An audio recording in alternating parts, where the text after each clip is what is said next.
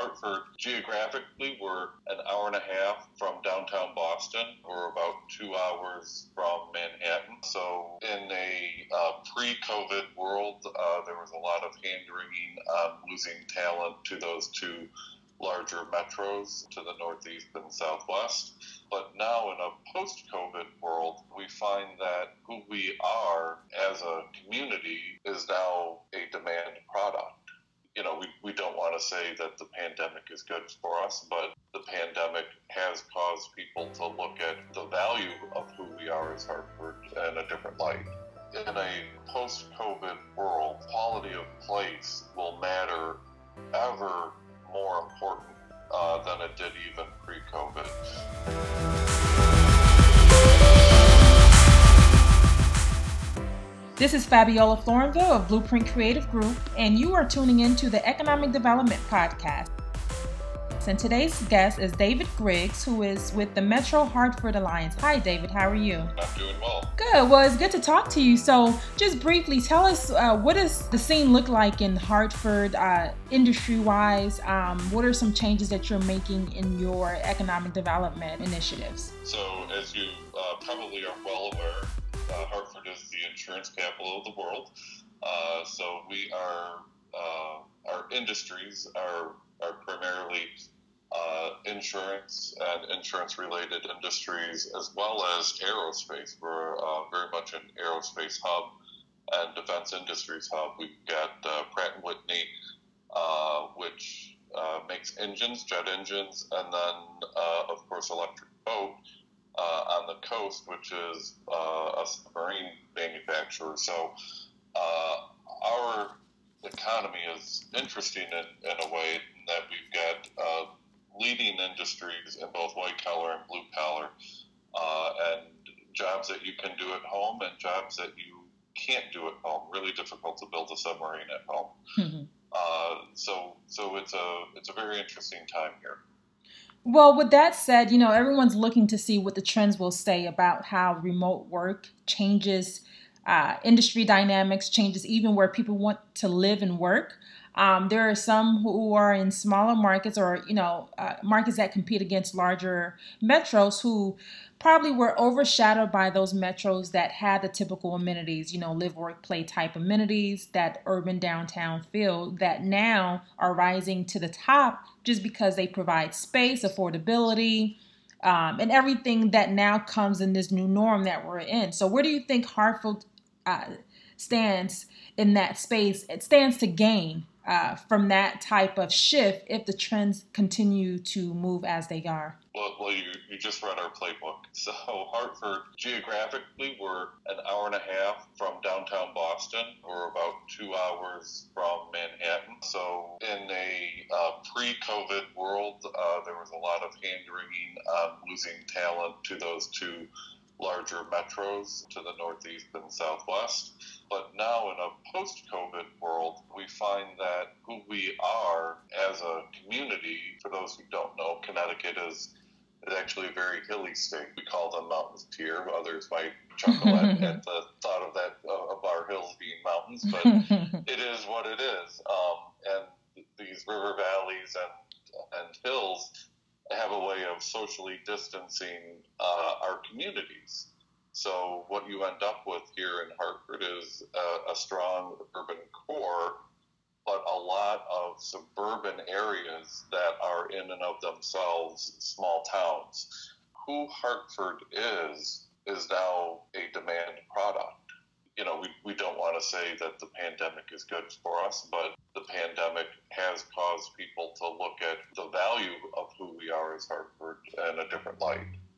Well, you know, I always like to see the silver lining in things. So, you know, obviously this pandemic has caused a lot of devastation, but there are, you know, some silver linings in it. And so, as you just mentioned, in terms of how uh, your product is now um, rising to the occasion to meet this new norm, um, are you seeing some new innovations in your traditional industries. You know, uh, logistics has, you know, long been one of those growing industries um, where they like to concentrate around talent. And so, with you, with Hartford being the aerospace capital of the world, um, what are some uh, initiatives or investments or even some movements that you're either seeing from your companies and industries or even that as your as an organization that uh, you you guys are now considering uh, shifting towards to start to attract those types of aerospace tech companies and other types of innovative companies that can help to continue to meet some of these demands? Well, you know, you mentioned logistics and being again, where we are in relation to both Boston and New York creates an opportunity for Hartford to become a logistics hub.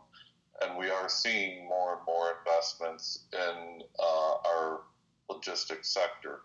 Now, you know, that said, um, with, as mentioned, the work from home uh, opportunities that that are in front of us, this wonderful opportunity for communities. And I think communities around the country are likely doing a lot of what Hartford is doing, and that's really taking a look at our quality of place. In a post COVID world, quality of place will matter ever more important uh, than it did even pre COVID because uh, the, the place where you live is very likely to be where you where you you know right. spend the majority of your time.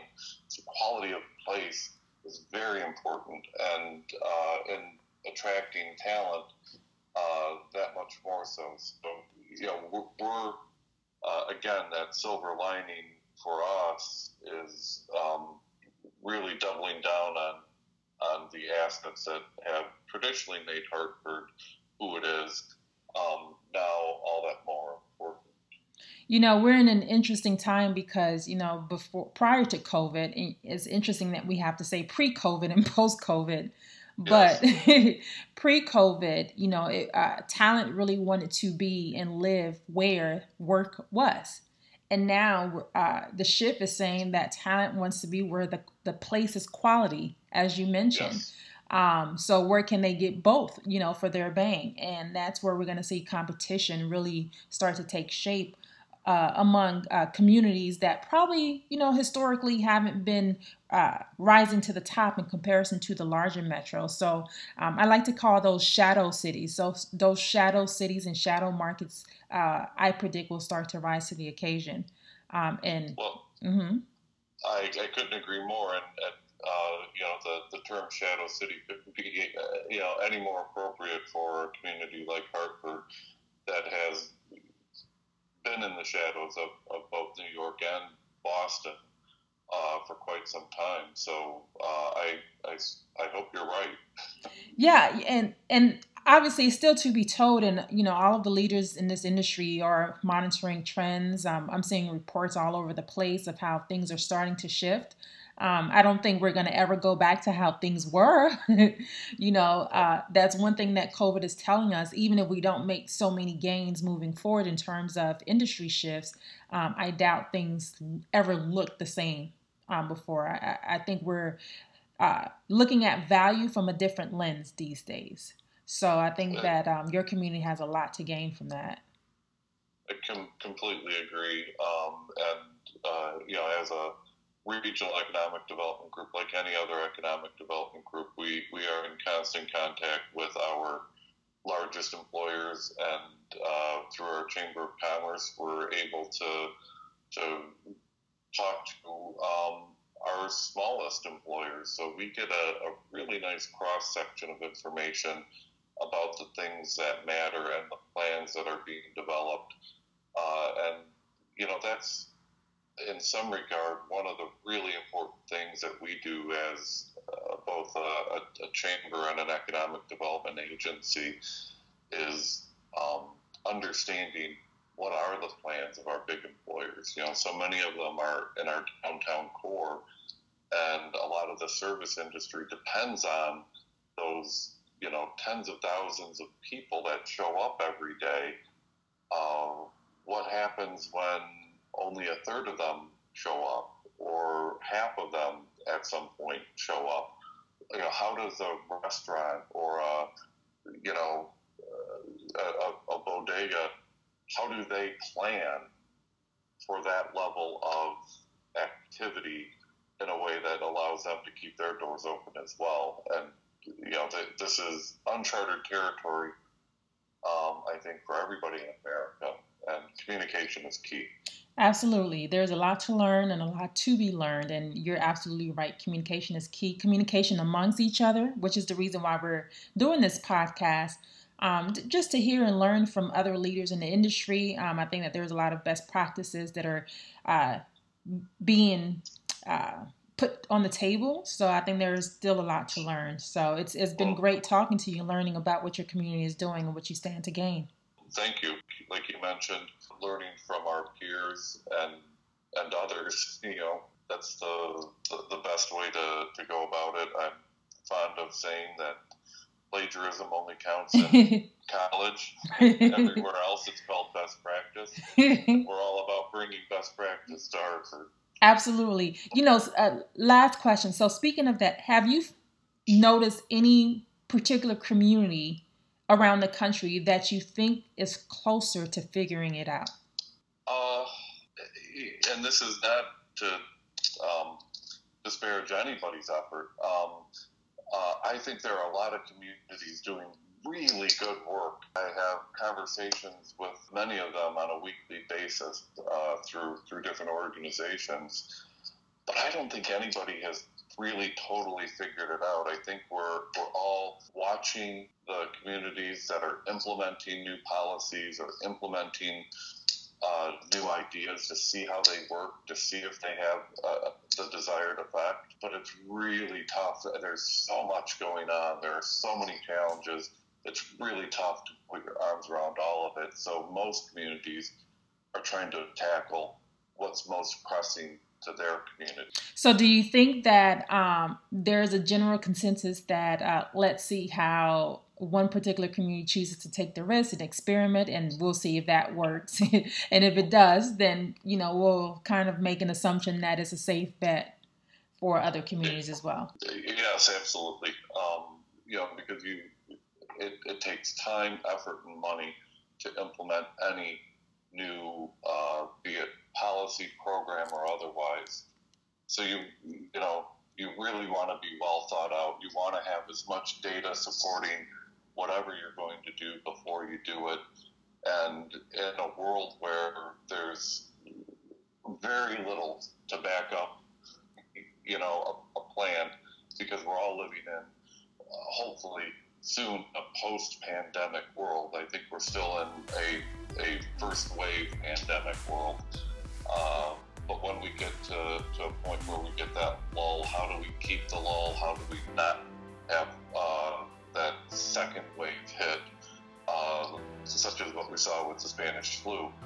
Um, you know, the, opening your economy, being safe, uh, and getting whatever our new normal is going to be on the books is is key.